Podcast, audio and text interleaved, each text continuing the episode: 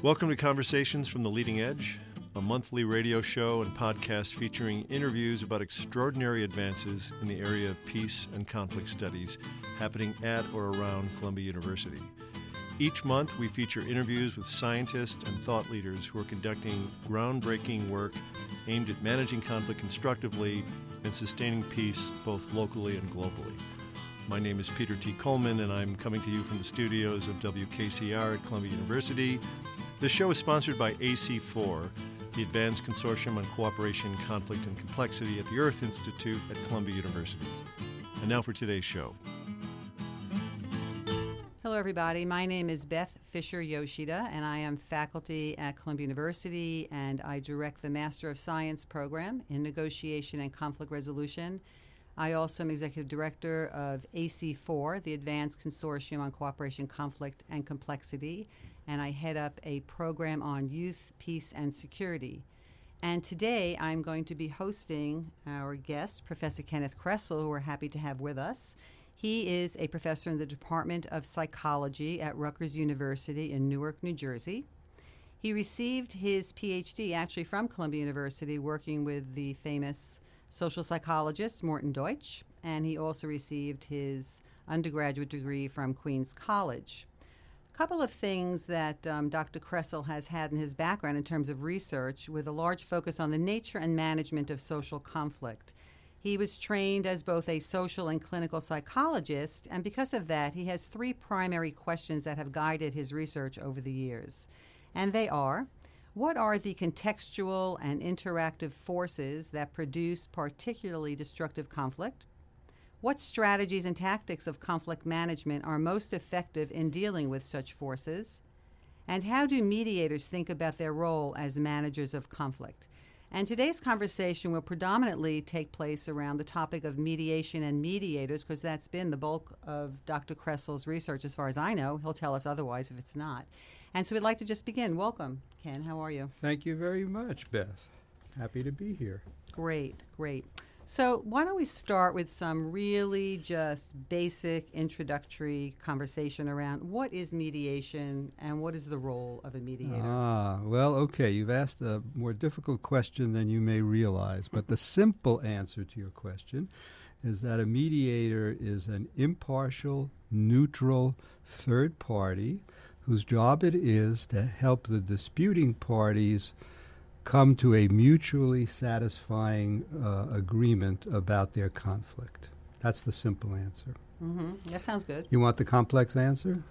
If we have time within our radio program, sure. well, I'll just give you the, the bottom line and maybe Sure. it'll come out more.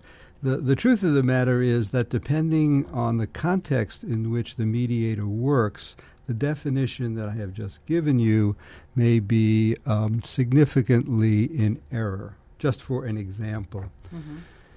In some contexts, mediators um, are not impartial in the sense that they have responsibilities in their minds uh, to the broader social setting in which they work. So I studied uh, ombuds mediators at the National Institute of Health. They work with scientists at the NIH who are in conflict with each other. And because the NIH is one of the world's premier science institutions and is committed as an institution to scientific excellence, when those mediators at NIH are dealing with a conflict in which a promising young scientist, a postdoc most often, um, is in conflict with a senior scientist who wants to retain that young person as a postdoc, when the postdoc wants to get on with their own independent career, mediators at NIH often are not impartial in the sense that, in a uh, while maintaining rapport with both sides, they try to help the parties uh, devise what you might call an amicable separation. They see this kind of conflict so often that they call it the autonomy drama. and so that's just one example of the, how context will make uh, the de- first definition somewhat inaccurate. Okay. So um, then that also touches upon the role of the mediators trying to be impartial or neutral, even though he or she may have a vested interest in the outcome because they're part of the same context as you alluded to. Yeah, I think the operative word for mediators is to maintain rapport and the trust of both sides. So I, I may not be impartial in the sense that I, I do have a point of view, especially after I learn about the nature of the conflict, but I, I want to act in such a way that both the senior scientist in my example and the junior scientist feel that I'm honoring both of their concerns and treating them fairly and giving them a chance to be heard. That's great. Thank you. So, in connection with that, because you did mention context, and I know that in earlier research that you've done, you've classified different mediated strategies, and there are three categories that I see. One is reflexive, second is contextual, and third is substantive. So, if you can expand on that a little bit, that sure. would be interesting. That was the first study that I ever did, actually. Uh, I was a graduate student here at Columbia, and I was a student of Morton Deutsch's. And I had the very good fortune with Morton Deutsch, who was a wonderful mentor, uh, to be given an unusual degree of autonomy in choosing my research topic. So I went to Mort, as we all called him, and I said, Mort, um, I'd like to find out what labor mediators know about conflict that might be helpful to us who study conflict because they're professionals and they get paid to do this work. And Mort, in his usual way, said, That sounds great. Um, at that time, the only professional mediators were labor mediators. This is 19, when was this? 1972, maybe, Mm-hmm. uh, way before the proliferation of mediation services. Uh, so I also had the good fortune of having uh, an uncle of mine, Emmanuel Stein, was uh, my uncle. He was a professor of economics at NYU, uh, but he was also uh, a, a person who knew all the great labor mediators in New York. New York was and is a major uh, place for mediation of labor disputes. And so Uncle Mike, uh, as I called him, uh, got me connected with all the great labor mediators. So what did I do? I, I, I went to each mediator uh, and I basically asked them to tell me uh, what are the factors that make it difficult for you to resolve a dispute and what do you do to resolve a dispute? And the answers, uh, I interviewed 21 people. One of them was a very famous, they were all very experienced professionals, one woman among them. But Theodore Kheel, who used to be a revered presence in New York because he, every two years, he would intervene when the subways went on strike in New York, as they regularly did. And he was able to, you know, resolve those usually most of the time. So he became quite well known. But so what I learned uh, from these professionals was that uh, when they tell me what they did, they have three three major what I called strategies. The first one you've mentioned them. The first one was what I called reflexive strategies. They usually occur at the beginning of a dispute, from what I was told, and they uh, they involve um, getting the trust of the parties and the confidence of the parties, uh, and then uh, secondly, assessing what's going on here, what's causing these parties to have reached an impasse. So those are reflexive strategies. Um, the contextual strategies, as I called them, were uh, all these various tactics that they described, these mediators described to me, uh, when things get heated, when people start being disrespectful at the bargaining table, or when they feel that the format is no longer working. So we've been meeting in these joint sessions. It's not working, so I'm going to split these people. I'm going to meet in caucus, private caucuses. That's a contextual strategy in that it's designed to uh, change the context into what the mediator feels is more productive. Humor was another one, uh, another contextual strategy to lighten the, the tension. Some of these guys uh, were very funny, actually, to interview. Um, so those were the contextual strategies. And then, again, towards the latter stages of the mediation, uh, substantive interventions. These were interventions where the mediator uh, may make a suggestion on the substance. How about instead of making this um, uh, a contract that is only for two years, how about we put in an escalation clause? Let's extend the contract for five years, and let's say in year three, uh, management will increase the salary. So in year one and two, they're giving them a 1% raise, which is not happy for the union. But in year three and four and five, they're going to increase the raises so that the union uh, can sell this to their membership as not an unreasonable. That sort of substantive intervention. Uh, there's one thing I didn't talk about in that paper, but uh, Dean Pruitt, also another very senior researcher in this field, he and I uh, worked together sometime after this study, and uh, what Dean uh, pointed out, I had realized it, but he really made a point of it. There's another dimension for all of these strategies, and that's the degree of assertiveness or forcefulness with which the mediator acts. So, although mediators will tell you most of the time that they're very low key and they don't twist anyone's arms, that's baloney. Uh, sometimes in some of these labor disputes, any kind of dispute that's very heated, there are times when mediators become what Dean Pruitt and I called very assertive.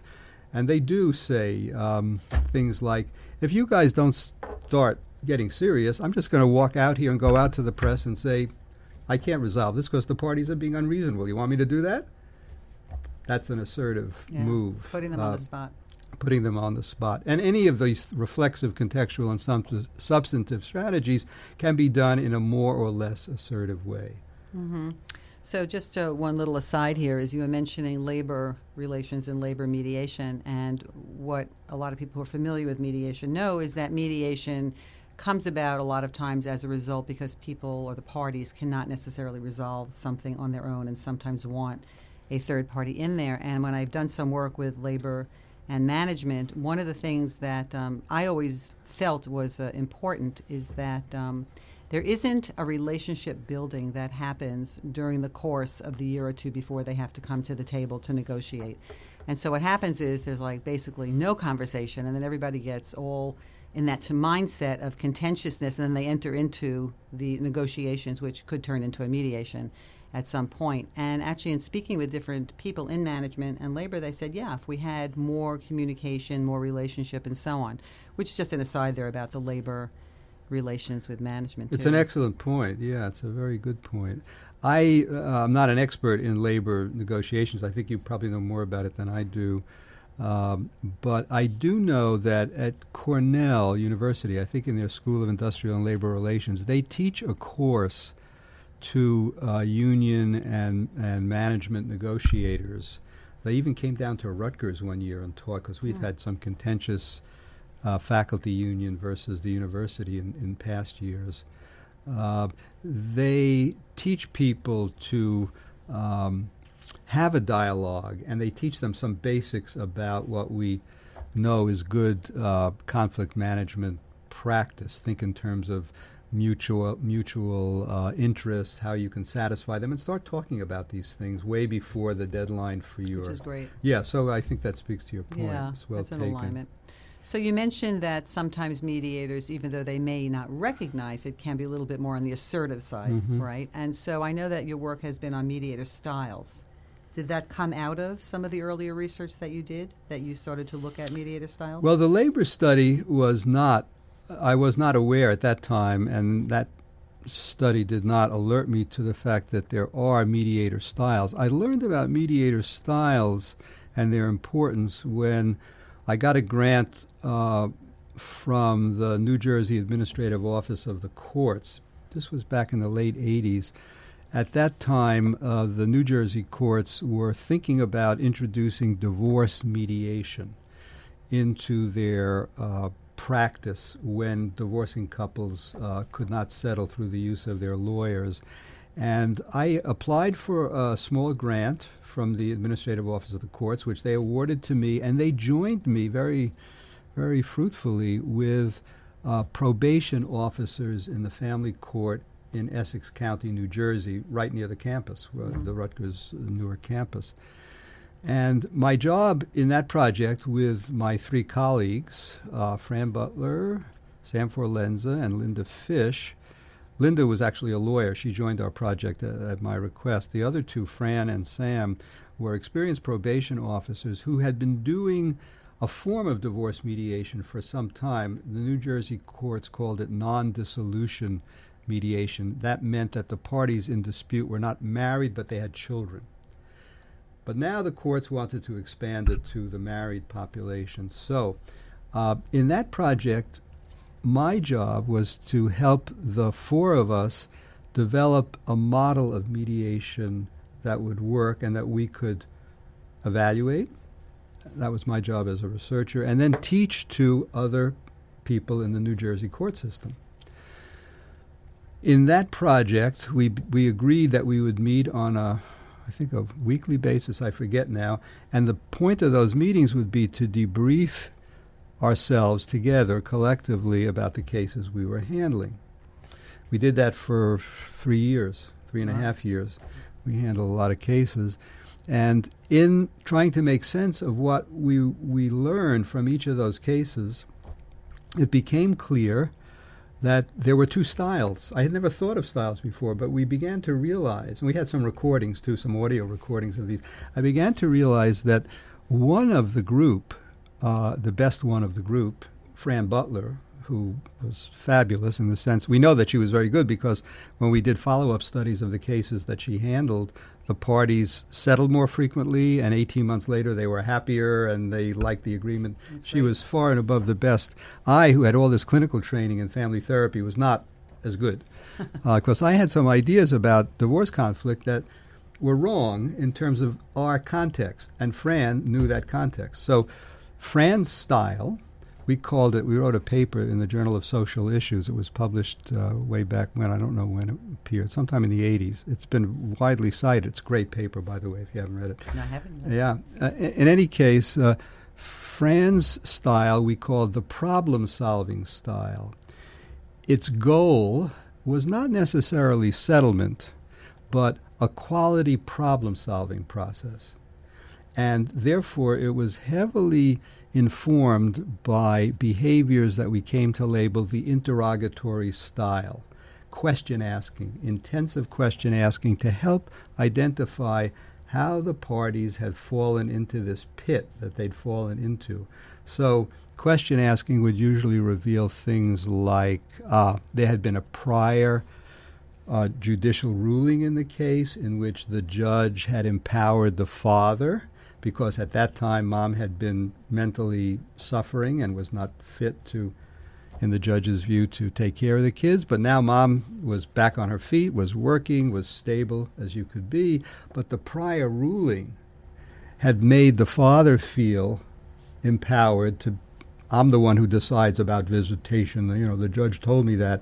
And the mom of course was desperate to see her two children and was feeling angry and frustrated. So um, that was one one kind of uh, pattern that the problem solving style was very adept at because Fran and others of us who learned this style from her began to ask a lot of assessment questions, identify things like this latent issue, uh, and begin to reframe, first of all, to, to get the parties' agreement that this had happened and that because it had happened, certain things had begun to affect their interactions that were no longer working and that were producing a lot of this conflict that was costing them a lot of money and a lot of suffering for their children.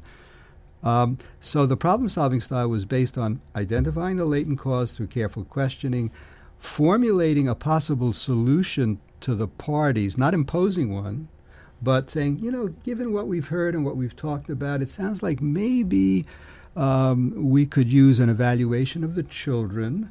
Um, and uh, in one ca- one case that I happened to be involved in, two two teenage children were no longer seeing their father, and he felt that it was mom who was poisoning them against him. But it turned out that it wasn't that. The kids were no longer seven and ten; they were teenagers, and now they had all these activities that dad. And dad was also expecting mom to be his conduit to the children. Well, moms frequently don't want to do that after. Maybe they'll do it in a marriage, but they won't do it frequently. So I got involved because it was Fran's case, and she said, Why don't you see our brilliant psychologist, Ken Kressel, with the children to find out how they're feeling? So we set up a meeting, you know, with mom's consent between the two children and dad and me as the therapist. And the kids said, Oh, we love you, dad, but we have all these activities. And uh, so that really opened the gates. So that was the problem solving style. The other style was the settlement oriented style. So some of us saw our, uh, our, our goal as totally different. Just get an agreement, any agreement that the parties will will sign to. Uh, and so, how do you do that? You tell them how bad it is to be fighting. You know, you chatter at them about, you know, coming to a solution is much better than what you're doing now. And uh, who's got some ideas? Here's a pad for you and a pad for you. Let's do some brainstorming. And um, it was a kind of superficial style compared to the other one, the problem solving style. And it did work in many cases, but it did not work well in high conflict cases. It sounds like it wouldn't have been as long lasting a settlement Precisely. as the problem solving. As we found out in our 18 month follow up, the settlement oriented style sometimes got settlements, but it also was more likely to get people coming back to court, as you say. hmm So then I want to just segue into the whole idea about decision making. Do mediators decide before a mediation that this is my style and this is what I'm going to do? Ah. Or do they, you think, decide in the process depending on what's happening? Yeah, that's a great question. So, um, mediators, uh, let's, how can we frame this? So, we now know, not just from my research, but from a lot of writing from uh, mediators who are quite experienced. Leonard Riskin wrote a very famous paper. Leonard Riskin is a lawyer who did a lot of mediation, and he identified several styles of divorce mediators uh, and other types of mediators. So, these styles that are well known to professionals in the field, I will call them formal styles. So you you know them, Beth, of course, as an experienced person, but they go by names like the facilitative style, the evaluative style, the transformative style. These are several of the big names. So these formal styles um, uh, are taught very often. People write books about them the transformative style is perhaps the best uh, written about. Uh, Bush and Folger wrote a book that's been very influential on the transformative style, in which they set forth the parameters of this style.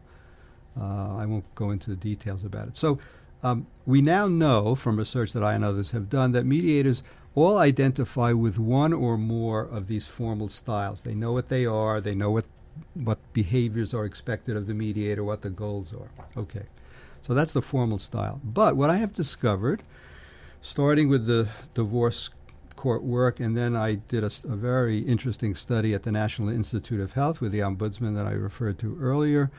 Um, and we've brought professional mediators into the lab and have them have had them mediate a dispute that we we simulated, but it was a very realistic dispute. We now know that in addition to the formal styles, mediators have um, an implicit approach to the work that is very stylistic and may not at all conform to the formal style that they consciously identify with. Uh, so think about this. Any professional, not just mediators, there are many studies of professionals, fighter pilots, ICU nurses, firemen, people who do demanding work uh, have a lot of tacit knowledge, knowledge that they know how to do things that they're not able to talk about unless they're in the situations that they work in or they are asked to describe in great detail a specific case and why they did what they did.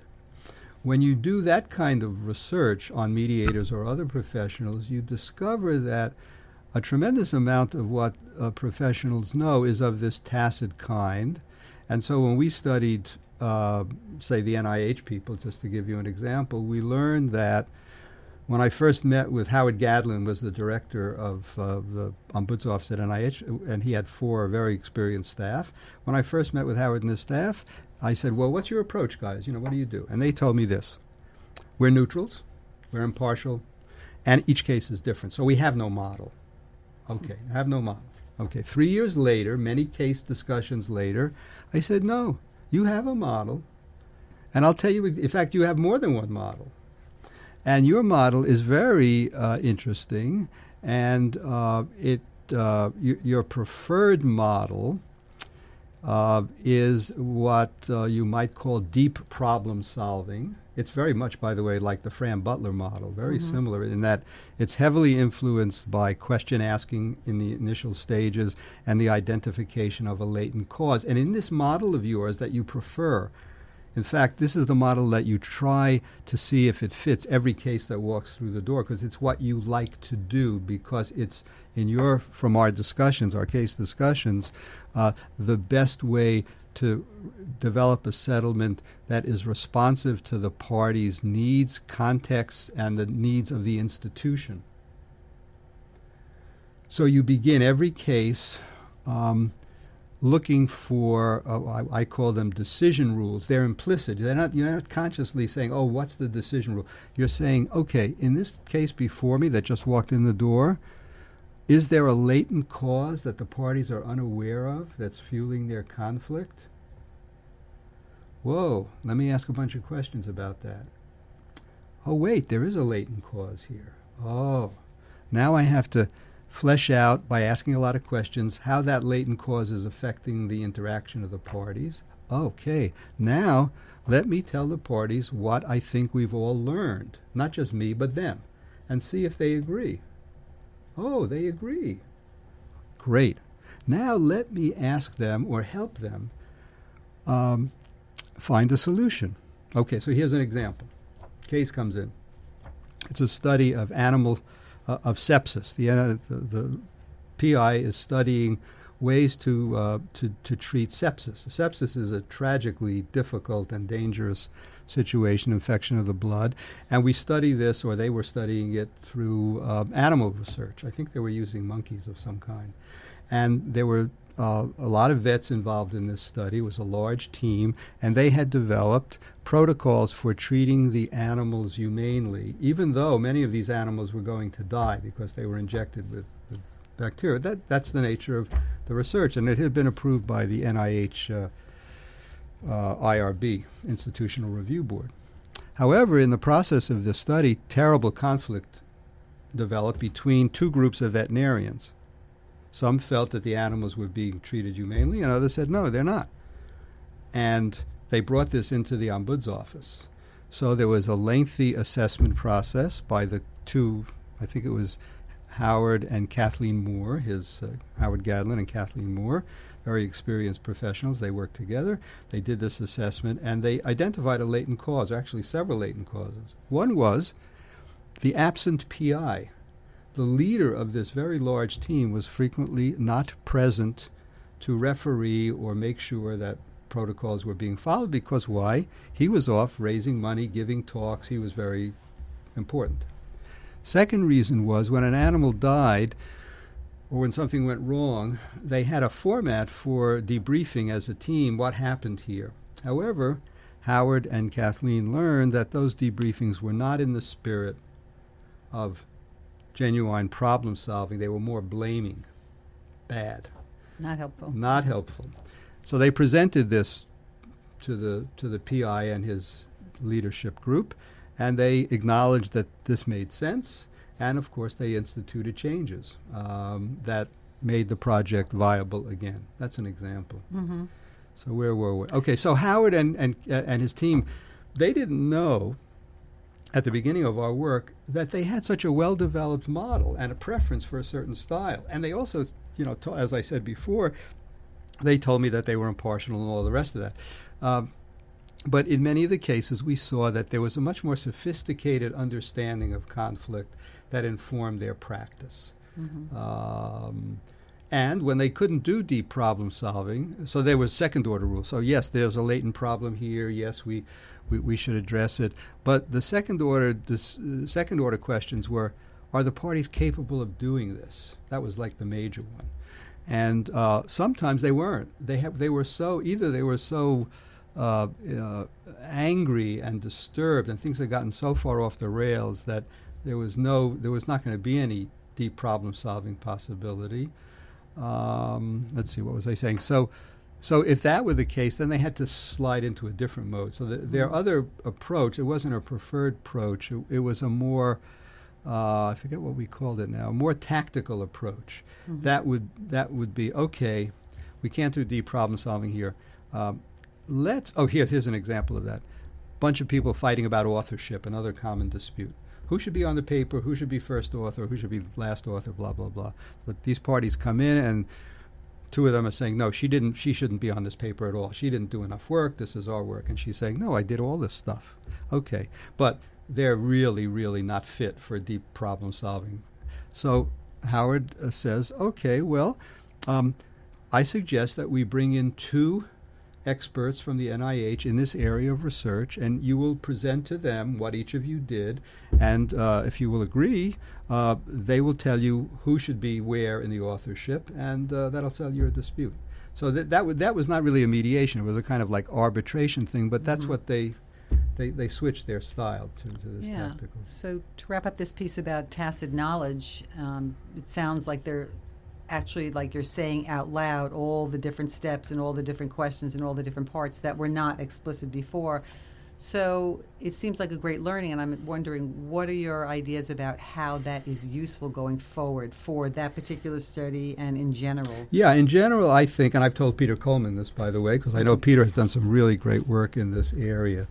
Uh, and I think he may have even been influenced by me, but we'll have to ask Peter. But Okay. but what I what I suggested was that um, the best way to do research that will inform practice uh, is to make sure that at somewhere in the research practice we do this kind of reflective case-based research. Get mediators talking about or observe them and then get them to talk about why they're doing what they're doing because that's how you get at implicit knowledge. If you just ask a mediator, how do you handle divorce cases? Like I started with my labor mediators, what do you do? That is produces this surface knowledge. But if you take a specific dispute and ask someone, why did you do that? That's what we did when we brought these mediators into the lab. We videotaped them doing the angry roommate dispute. These were, you know, it's a simulated dispute, very common one between two college women rooming together. They get into a big fight. So we said to these mediators, this is this is uh, think of yourself as representing the university mediation service. These roommates have come to you for help. For 30 minutes, do what you would normally do with a case like this, which they did. Uh, and so uh, when they so then we asked them to look at yourself on this videotape now and tell us why were you doing what you were doing here. So from that study we learned yes these mediators were influenced importantly by a formal model. Some were facilitative, some were evaluative, some were transformative, but they were also heavily influenced by implicit ideas about conflict. So much so in some cases that someone who called themselves a transformative mediator from the point of view of what they told us when they looked at the tape and what our observers could infer from watching their behavior were really not so much transformative. They were more like what Fran Butler did. They had a much more uh, activist view. Transformative mediators generally think of them, they're like the Carl Rogers, if you know the non directive approach. They ask, they summarize what people are saying. They say, it's your conversation. I'm not going to influence. They're fairly non directive in, in that sense. But some of them who said, I'm a transformative mediator, were not. Yeah. They were this other thing.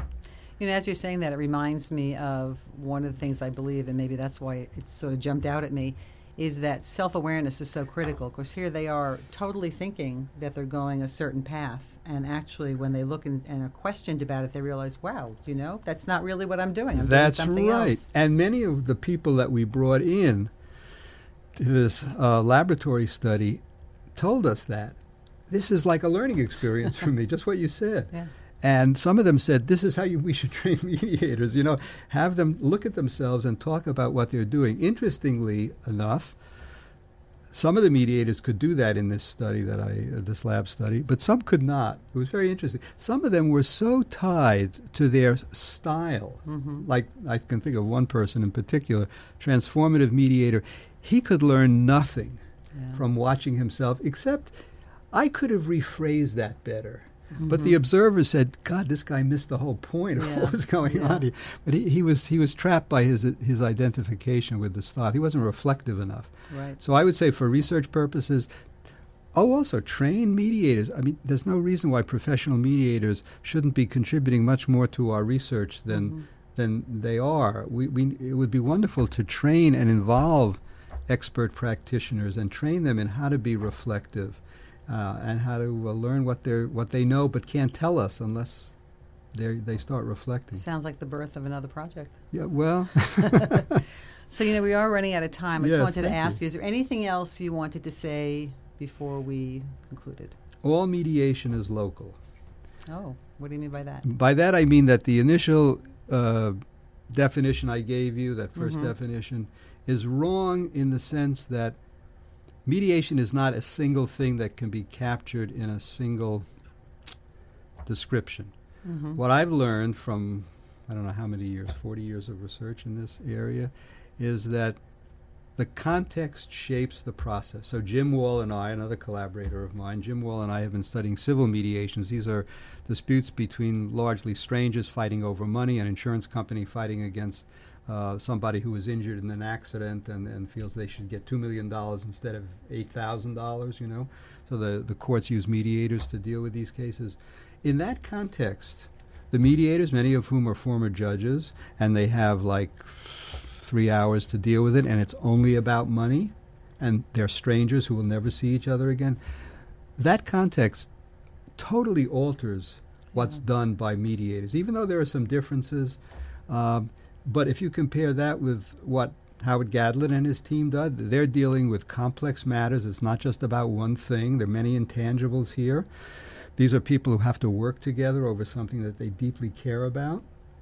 And they're in an institution that has, you know, its own values and norms. Totally different. Mhm. Totally different. And in fact, I would say uh, it's a much better type of environment and context for skill development. The former judges we saw in the courts, some of them were good at what they were doing, but some of them were just terrible, Mm-hmm. in my opinion.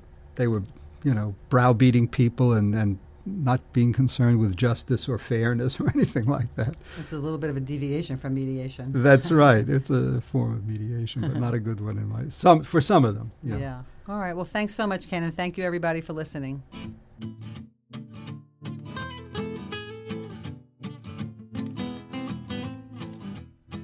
The music for this show was written and composed by Kevin Johnston and is titled Kingdom Stowaway.